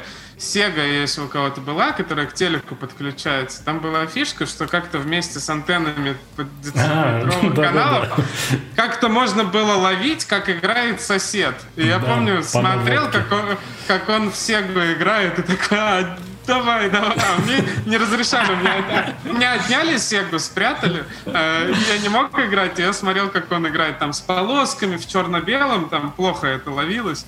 Вот, ну, потом... И ты ему форточку кричал там, секретка за ящиком, мудила. Вверх, вниз, так, вниз, так, так, влево, там вправо, буквально влево, было, вправо. Там буквально можно было на балкон выйти и услышать, как он орет. А, не получается. Э, ближе, а ты ему, а, Ближе всего к киберспорту я был, когда учился в институте и жил в общежитии. Все играли в доту, еще в ту, которая была карта Варкрафта. И э, приходил к одногруппникам, которые в нее прям сильно рубились, и там сидел за спиной тоже, болел за них. А потом, значит, заканчивается, там прям турниры были, таблицы, вот эти вот, все там. Э, потом все выходили, когда заканчивается катка, на перекур, да, куда-нибудь в коридор. И там такие баталии тоже случались. Уже люди натурально морду друг другу били, орали да. просто, если повезет. Э, это было прям такое. Вот у нас э, тоже было общага на общагу играли. Играли в доту и в конфетные войны, если кто-то помнит, еще такая карта была э, на, на Варкрафте в городской сети. Там было человек 25, у меня там брат как-то организовал это. Вот мы днем играли в доту Варкрафта, а вечером выходили пиво пить и обсуждать, как после матча. У нас общажная сеть была огромная, была подключена что-то типа 6 общак, что ли, соответственно, куча народу. Общага это такой прям пятиэтажный дом здоровенный, как обычная панелька, да, и это все студенты. Э, поэтому были... Э, киберспорт был такой прям э, хороший, настоящий. Он там пишет, в киберспорте нужно, чтобы решал ски, скилл, а не везение. Вот самое, да, четкое. Я согласен с этим абсолютно. Окей, друзья, погнали дальше по вопросам. С киберспортом. Там про Unreal спрашивают. Смотрели? Смотрели?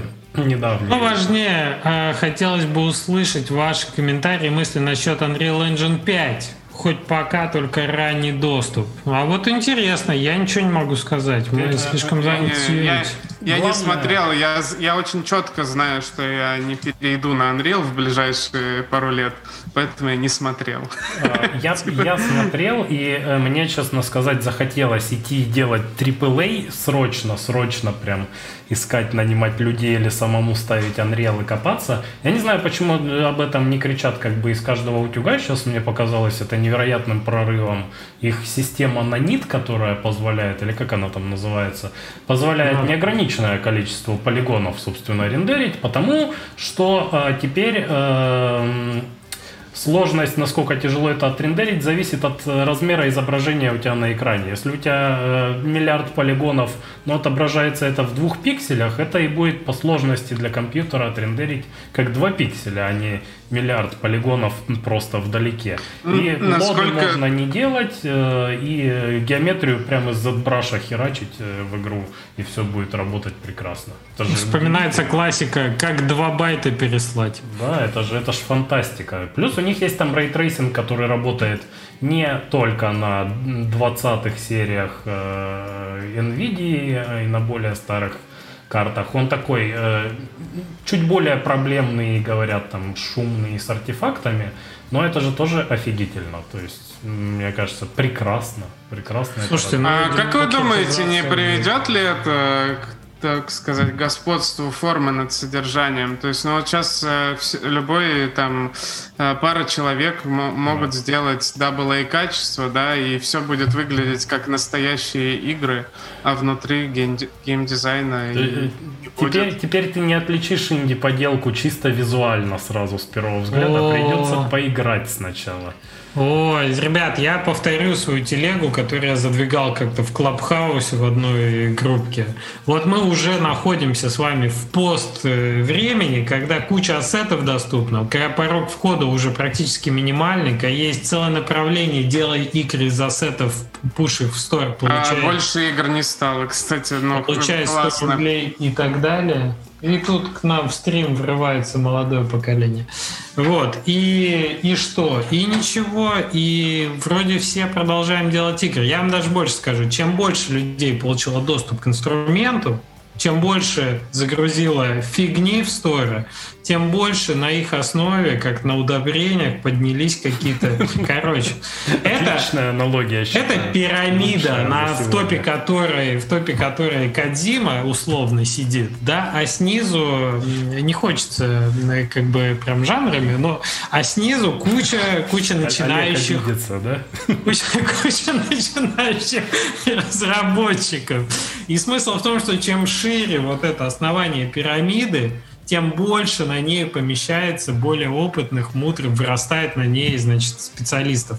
Поэтому я не думаю, что не, ну, а нам, а нам, нам и терять-то, в принципе, ну, как бы нечего. Образ-то, как не, сказать, не бла, бла, благостный образ инди, когда инди, в инди верили как во что-то такое, да, типа небольшие команды делают творчество, это же уже давно прошло. Уже года три, как это все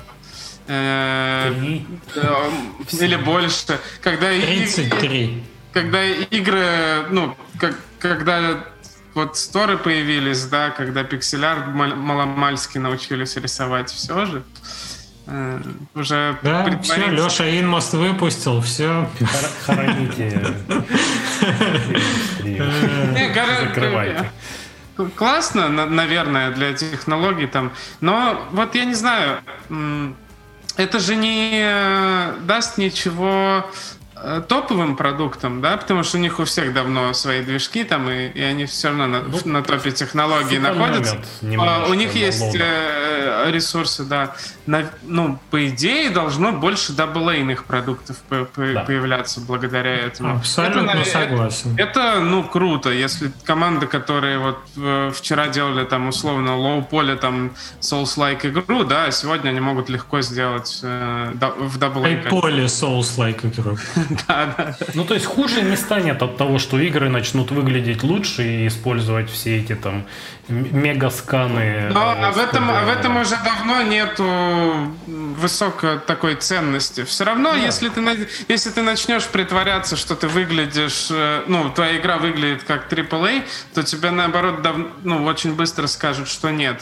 Э, Хотя и... очень быстро выведут на чистую воду. Потому что очень быстро не... сравнивать будут, да, очень быстро найдут, где ты ассеты надергал. Ну и вон э... хороший поинт в чате, что это все выглядит только на демонстрации хорошо, а когда ты свой проект начинаешь собирать, то оказывается, что там ассетов тебе-то и не хватает, чтобы сделать все, что ты хочешь, и будут все те же скалы, которые были на демонстрациях. В общем, ничего плохого да, в этом нет. Один. Вижу, вижу только хорошее, потому что чем больше людей пощупает инструмент, тем больше шанс, что один из них Кадзима, который на самом деле сейчас там, я не знаю, учитель младших классов преподает хореографию. Не, ну я рад, что развивается. Если мы, если мы когда-то захотим делать э, игру на Unreal, там будет вон сколько всего, каких-то ресурсов классных.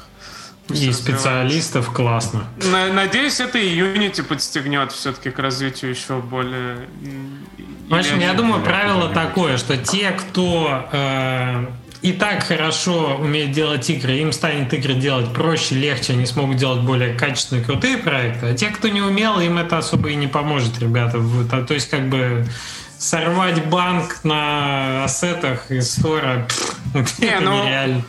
Э, удешевление разработки это круто, это в целом это ведет к сокращению рутинной работы, а производство 3D контента это там очень много рутинной работы О, на, да. на самом О, деле. Да. Поэтому, ну да, классно. Люди будут тратить свое время на более творческие вещи. Э, Согласен. Ищите уже Unreal 5 разрабы для своих проектов. Вот, кстати, основной останавливающий фактор от перехода на Unreal э, у меня тот, что разработчики дороже. То, что их забирают сразу в AAA куда-нибудь, программистов, которые чисто под Unreal уже готовые. А Unity, вон, все сидят, делают свои казуалочки. Я ищу Unity э, разработчика, пишите мне. Вот она, пошла интеграция, пошла. Ну, вопрос подвернулся, что скажу. Ну, а как же, Жень, рассказать, в какой проект про дружный коллектив печеньки? Я потом э, занесу вам за рекламу, расскажете. Договорились. Договорились. А, ну что, погнали э, дальше. Если у нас вопросы, если нет, у нас есть для вас еще интересная игра. Давайте я игру анонсирую, а дальше про вопросы. Все в целом там по вопросам не вижу. Если хотите, у нас есть еще какое-то время чуть, мы бы могли поразгонять такой эксперимент. Мне кажется, это прикольно, я его придумал, ребятам сказал, вроде им понравилось. Что мы можем попытаться пофантазировать экспромтом какую-то игру, как комбинацию сеттинга, э, жанра и фичей. Если придумал, просто... говорит. Ты расскажи, откуда ты ее придумал? Я утащил ее из этого подкаста сценаристов, где они... Ну что значит придумал? Значит, подсмотрел в другом месте и адаптировал. Ничего, ничего оригинального в нашей жизни, Леш, нет. Так вот, кради как художник. Ты кто, в конце концов? Как пиксель-артист кради. Возьми, так сказать, нормальную картинку и опиксель ее в конец. Короче, э, напишите нам какие-нибудь жанры, мы один выберем рандомно, какие-нибудь сеттинги мы один выберем рандомно, и какие-нибудь фичи, ну или, например, таргет э, платформу и мы попытаемся разогнать из этого игру. Было бы прикольно попробовать, пока у нас есть время, а сейчас я еще из чатика какие-нибудь надергаю вопросы. Что нам по поводу Unreal Engine пишут ребята? Пишут, что К слову, Unreal Engine 5 ведь должен хорошо масштабироваться, так что и консоли, и мобилки должны потянуть при должной оптимизации. Ну, кстати, вполне возможно. Ну, тут еще вопрос поддержки протоколов и инструментов, но я думаю, что это точно будет э, скоро. А, так, нам пишут уже темная фэнтези лучший сеттинг Десу. Эм, окей, спасибо за один сеттинг. Давайте, ребят, активнее, накидайте нам несколько, и мы сейчас сделаем. Вот темная фэнтези уже годится. Давайте жанр и какие-нибудь фичи еще плюс к тому мы попытаемся придумать. Только разные люди пусть напишут, чтобы не было подставы. Вот вопрос так. есть. Парни, привет. Есть у меня хобби, делаю Tower Defense после работы вечером. Как думаете, есть ли аудитория у башенок? Есть, я, я, я люблю башенки, присылай, я поиграю. Да, башенки... Один, э... один доллар или сколько она стоит, уже заработан.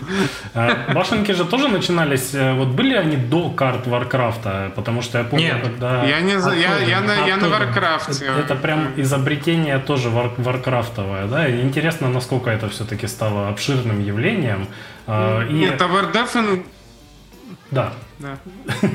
Я не буду перебивать, я отучаюсь перебивать. Да, э, перебивай я. Я как бы закончил мысль уже, все, да. Tower Defense хорошо.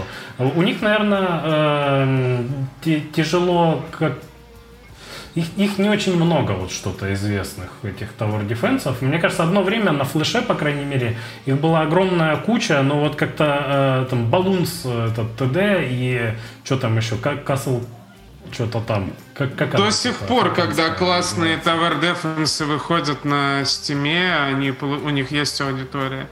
Это маленькая нишевая аудитория. Ну, блин, Tower Defense это же вообще демонизм какой-то. Они столько игрового времени из, из тебя высасывают. Я вон в Kingdom Rush, я не знаю сколько там, 50-60 часов в каждую из частей наиграл. Это сумасшествие.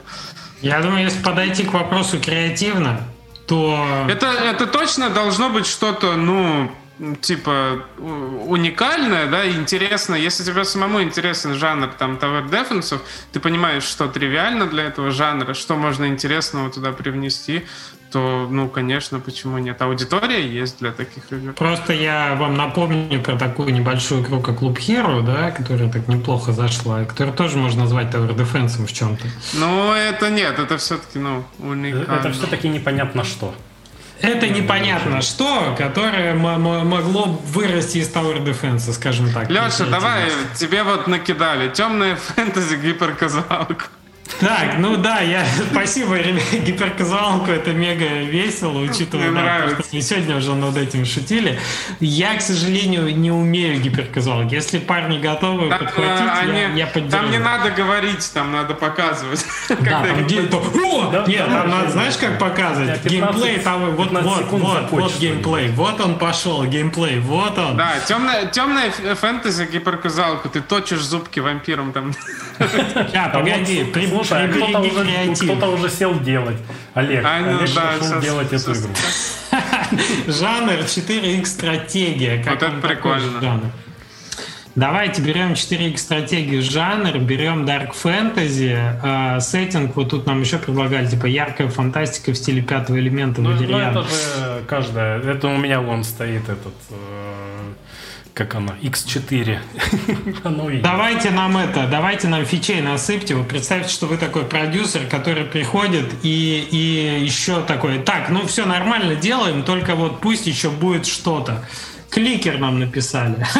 Вы издеваетесь? 4 стратегия а, кликер. давай, давай лучше темная фэнтези кликер. Мне, мне 4 стратегия. Так а вот, а нет, нет, Жень, смотри, мы делаем... Я не понимаю, что значит 4X мы делаем Dark Fantasy, 4X стратегию, кликер. Все, challenge accepted. Давайте подумаем, что из этого можно сделать. То есть Dark Fantasy, какие у нас, какой лор, какой это мир? Это ну, что-то типа... Это, вон, вампиров солзов. уже упомянули, чтобы далеко не ходить. Вампиры отличный сеттинг, потому что это очень известно, э, во-первых. А во-вторых, ты понимаешь, что от них ждать и, соответственно, как их дизайнить. Это вот, мне кажется, очень такая немаловажная э, часть. Какая-нибудь Кастельвания, да, да, типа какой-то вот такое важно, средневековье. Чтобы ожидания с тем, что ты даешь игроку, сходились. Поэтому вампиры тут такая понятная очень штука. Но так как это Dark Fantasy должно быть, да, это должны быть какие-то очень, э, очень темные вампиры, а не, э, не вот эти вот, которых Паттисон играл. Поэтому э, это может быть мир победивших вампиров, когда вампиры есть, а, а, а корма нет. И вампиры добывают корм. Где-то один. Когда один вампиры человек. есть, хотят, скажем Вампиры хотят есть, а есть нечего. Всех съели. И один где-то Да. прячется э, человек, которого не доели. И нужно с этим... Слушай, это, это очень интересно. Но т- так как 4X стратегия подразумевает разные расы, как мы, мы там дипломатию выстраиваем, там должны быть оборотни, зараза. Там помимо вампиров должны Кто- быть оборотни, и они должны выстраивать людей. Э, все, люди, понимаешь, люди, вампиры и оборотни, и мы начинаем между ними А на почему, если глобальной есть люди, карте почему вампиры голодают? Это же темная, темная... Потому что люди от них отбиваются. Потому что Нас люди научились что, даже Google сдерживать аналитику магией. использовать не... Про погоди, надо поразгонять лор. То есть это получается такой мир, где люди научились магией сдерживать вампиров, и поэтому вампиры как бы мечутся, выращивают скот для того, чтобы как-то себе этот... И кликер в том, чтобы забивать овечек. За- Завернул мою идею с голодом. Вы сейчас увидите в прямом эфире, как распадаются команды. Давай, расскажи про идею с голодом. Если ты ее хотел в геймплей, расскажи, что ты хотел сделать с ней. Я понятия не имею. Ну подумай, ну то есть, ну голод вампирский, это что? А- а ну нас это типа кликер- главный кликер ресурс. должен например. присутствовать вообще в этом. Да, То есть ты да, должен кликер кликать, должен. кликать по человечкам, чтобы их раз- Это размножалось должно быть, больше. это должна быть основная фишка же, это, ну, то есть это уникальность. э, Слушайте, механики. Леша, Леша играл в Анна Стратегия Домини, там тоже клик, кликер, так что это вообще не помеха 4X стратегии. Но нам надо от лора переходить уже к корлупу, собственно, если это кликер. Давай, по, корлуп. по кому, по кому кликаем, э, чтобы что. То есть логично кликать, чтобы еды было больше, чтобы э, из, из темного, из Dark Fantasy это в светлое, в, в доброе будущее, где вампиры накормлены, все переходило. Поэтому надо кликать по людям, чтобы они размножались. 4X стратегия это стратегия пошаговая же, это типа цивилизации должно быть. не, не где ты- обязательно. Не Это- обязательно? Это, это же там Explore, что-то там. Давай реал-тайм тогда сделаем. И реал-тайм зависит от того, вот механика кликера, да, ты кликаешь, кликаешь, кликаешь, и ты, у тебя формируются отряды юнитов. И они побежали типа сами. А э, ты еще можешь строить, как в кликерах, да, здания, которые что-то генерируют, например, доход, или сами генерируют юнитов. И ты как-то выстраиваешь вокруг этого прям стратегическое движение. Например, в какую провинцию покликаешь, там они и появляются. Оттуда они и двигаются куда-нибудь в соседние локации. А ты это, ты это дело э, просто постоянно, ты как э, проклятый кликаешь повсюду, где тебе генерить этих людей, а они с разных сторон набегают. То есть это такая быстрая 4 стратегия получается. У тебя стратегическая карта, но тебе надо кликать там, где тебе нужны юниты сейчас. И Зависит если- от твоего Если ты накликал и- много юнитов, то их можно объединить в мега-юнита, который сам кликает уже, ходит.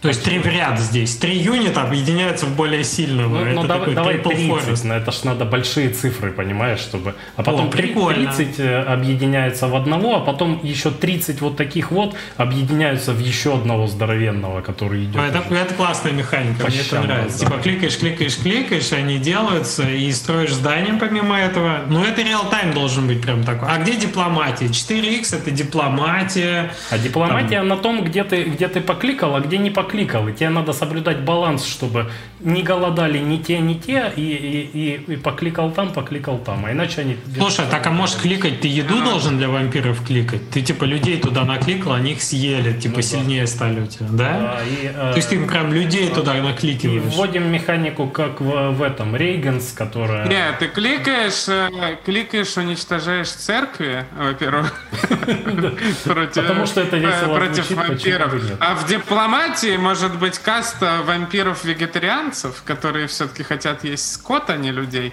Ну, что, ну, они как бы понимают. Вот. Ну, Поэтому в, в И к ним- дипломатии к ним должны людей быть вообще нельзя оборотни. да, присылать, они обижаются на них.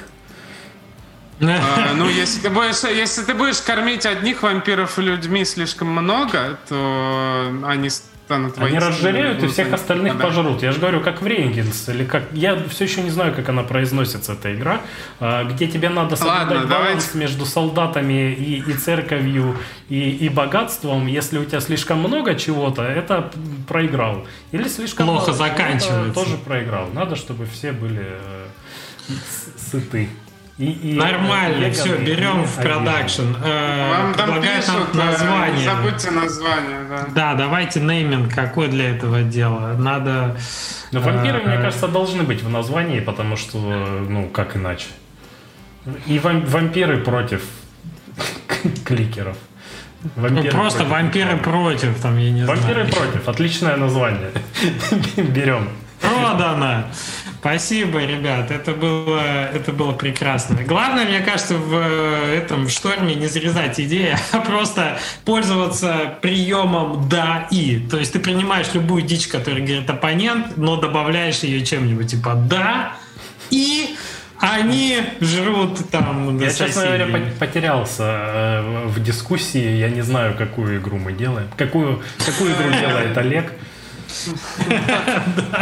Мы у Олега спросим потом на следующем. Я потерялся на моменте, когда решили придумать 4x стратегию. Я вообще... Ну ты что, в цивилизацию уже не про меня. Не играл я ни во что не играю в 4X. Все, у чего есть приставка 4X, э, мне не интересно. Не то ты смотрел в стримах от соседа. Надо, чтобы сосед стримил цивилизацию. 4X такая беда, что э, очень хочется в них играть, очень хочется. Я Stellaris купил, еще там кучу каких-то таких но когда я их запускаю и э, открывается первое, первое меню обучения, так, ой, все сложно. Потом, потом когда-нибудь. Они годами у меня лежат. Я в цивилизацию, в которую научился в пятом классе играть, в первую. Вот я потом постепенно развивался, дошел сейчас до, до шестой части. Могу играть еще. Очень плохо играю. Кстати, это одна из самых крутых игр, в которые можно играть э, с друзьями с не э, как это? Асинхронно. Асинхронный онлайн да это что мы перекидывались файликом. Мы играли одну катку полгода, наверное, и это самая охренительная сессия, которая вообще была за мою жизнь в играх. А, если у вас есть очень много лишнего времени, советую прям попробовать взять там 3-4 друга, потому что игра из-за того, что она асинхронная, она уходит в э, реальную жизнь. И ты внезапно находишь себя в интригах с кем-нибудь, переписываясь в чатике, чтобы подстроить гадость как бы другому игроку, либо э, пытаясь продать какую-нибудь информацию ценную в реальном мире за какие-то блага. Ты мне пришлешь э, бургер, а я тебе дам карту, где э, находится уран. Ох ты, ничего себе. А кто-нибудь знает про игру Galaxy? Э, это одна старая очень 4X онлайн стратегия, пошаговая тоже. Типа цивилизация, но там все очень просто. Она вообще писалась такими кодами, типа, там, не знаю, L1 пробел 101, и вот в таких строках ты отсылал e-mail в сервер. E-mail все обрабатывал, считал раз вход и рассылал всем новую карту со статами. Короче, это была такая игра, где ты мог придумать, ты на одной планетке помещался, ты мог там придумать, во что тебе инвестировать, в производство, в создание новых кораблей и отправлять эти корабли куда-то, ты делал новые корабли, у тебя было всего три э, типа, какой калибр пушки, количество пушек и какая броня у тебя у корабля. Ну и, соответственно, была стоимость этого корабля в производстве, и все, ты больше ничего не мог менять, вот только вот такие корабли. И ты мог создать, например, много маленьких, их мухами называли, много маленьких э, с одним калибром этих, которые выстреливали. Мог создать прикрышку. Это значит, не было пушки вообще, был один хит жизни, и они такой, знаешь, создавали массово это, чтобы по ним нельзя было попасть. А так как стреляли по очереди все э, ну, все против всех корабли, то важно было иметь это прикрытие. Это были такие бои, вы себе не представляете. Там e-mail писали, дипломатия в реальном времени. Все там друг друга тоже в союзы вступали, давали планеты подпрыга к другим расам. И это длилось месяцами. Я сыграл несколько партий. А, а карты черные и точки на ней, вот как в ДОСе. Но за этим стоит такая мета, стоит такой вот активный этот. Блин, это одно из лучших тоже было Слушай, вот в моей эти не сессии. хватает, прям, мне кажется, с асинхронным геймплеем, который тебя э, задерживает там буквально на 15 минут, где тебе не надо прям уходить в сессию, потому что, несмотря на то, что мы постоянно пытаемся там с друзьями во что-то поиграть, последний раз мы играли, я не знаю, там, три месяца назад. Тяжело собраться Очень во- тяжело. одновременно, чтобы у всех было там сразу 3-4 часа времени. Так что это, сделайте э, асинхронный геймплей вот на такое, на сессии там по 10 На кликер. минут. Кликер с асинхронным геймплеем. Про вампиров. Про вампиры Да. против, да. Вампиры против траты времени и э, невозможности собраться вместе, чтобы поиграть э, в мультиплеер. Вампиры против пандемии, скажем так. А, ну что, друзья, будем заканчивать на этом наш звездный стрим. И поотвечали, и поиграли. И разве что голосовые у нас чаты не получились. Ну, не знаю, мы что-то с этим потом придумаем. Спасибо вам большое за то, что с нами были, за то, что задавали вопросы. Давай чуть, что- чуть, чуть спросим у людей, как им, как стрим э, Как стрим вам, ребята? А что они должны ответить? Э, Есть какой-то конкретный Ну, вопрос у тебя? Ну как, они должны пополнить блэк-лист наш, если ответят неправильно. В общем, У нас есть список правильных ответов. Вот, Антон, Антон Копылов ответил правильно. Я Проходите. думаю, он Копылов, Леша. Как, Сейчас простите, после этого напишет, что... Что да. Все, ребят, если да, если есть идеи, как нам э, разнообразить наши стримы, вообще нужны они вам или нет, э, Кстати, напишите нам, э, пожалуйста. кстати, да, вот э, интересный вопрос про нужны или нет, потому что на стримы уходит достаточно много времени на подготовку, это такая стрессовая все время штука, я там отвалится, не отвалится интернет. А могли бы записать асинхронно? А могли бы записать асинхронно, да. А, еще есть мысль, что у нас слишком большая, э, большой промежуток между вопросом и, собственно, получением ответа на него, поэтому у нас есть э, идея э, перенести ответы на вопросы, чтобы сделать их несколько чаще на выпуске, где мы только втроем общаемся. А, мне Да, кажется, всем да. будет полезно. Да. Поэтому, наверное, где-то так мы будем и делать. И тогда остается Ну, у нас- вопрос, а что делать на стримах? Ну как, что, играть в Counter-Strike, конечно. Выбирать любую карту. Инферно хотите, да. Видимо, не, видимо, играть, но без вопросов. Просто играть. ну, А почему? зачем? Да ладно, и стрим тогда не надо. Просто приглашаем на каточку наших слушателей и погнали. Леш, по- понимаешь, вот, опять же, проблема. Тяжело всех собрать. Все такие, ой, я не могу, ой, у меня там кранч. Если это будет в рамках э, подкаста, то мне будет с кем играть в игры. Поэтому все собрались. Так, 80 А то, ж, а то ж ты совсем не играешь, бедняга. Чувствую недостаток, недостаток э, И наигранности. Takes Two ты прошел? Нет? Кого? И Takes Two. Не, я... э, мне не с кем, она тяжелая довольно, она прям такая, ну, то есть вот мне бы местами было прям сложно. А так как... Давай вдвоем проходить. э, Ну, там, с- э, Можно? там спра- спрашивают, думаете, кто-нибудь создаст круглый стол в этом месяце? Это, наверное, про Moss Place спрашивают. Да, это про Most Place. У нас, вы знаете, как с круглыми столами не пошло, и я не думаю, что эта тема, ну, как бы взлетит. Так что, если кто-то и будет создавать, мы совсем не против, но, похоже, похоже народ не распробовал а создавать самим постоянно круглые столы, ну, нак- накладным, мы и так пишем подкасты, и, и это превращается немножко в подкаст, да, с одной стороны. Поэтому вот как- как-то с круглыми столами сейчас у нас потише.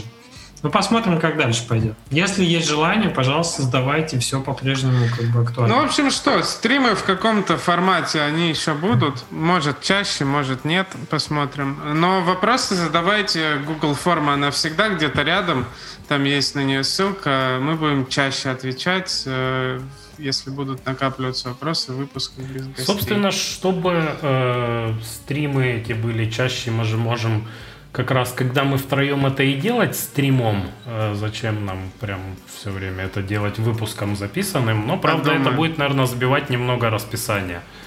Да, да, да, лучше это это, будет, делать это будет реже. сложнее, да, потому что записываем мы обычно далеко не вечером, а днем к нам. Ладно, ребят, это уже пошла лирика, за кулисье, так сказать. Спасибо, что были с нами. Увидимся, услышимся с вами уже через неделю. Новый выпуск у нас по расписанию будет понедельник, вторник. Так что да, до встречи. Приходите к нам в телеграм-канал, регистрируйтесь в Place, рассказывайте о своих проектах, оставляйте нам комментарии в YouTube, где мы их тоже читаем. Ставьте лайки, подписывайтесь. Мы вас ждем. Они ничего из этого не сделают. Почему это так? Где-то где заплакал один Женя в этот момент. Друзья, да, э, как, как говорят в популярных видео, я посмотрел статистику, и больше половины друзья смотрят наши видео и не подписываются. Какая несправедливость! Подписывайтесь! Вот, вот такое вот. Все, я думаю, на этом точно пора заканчивать. Всем спасибо. Пока. Спасибо. Пока.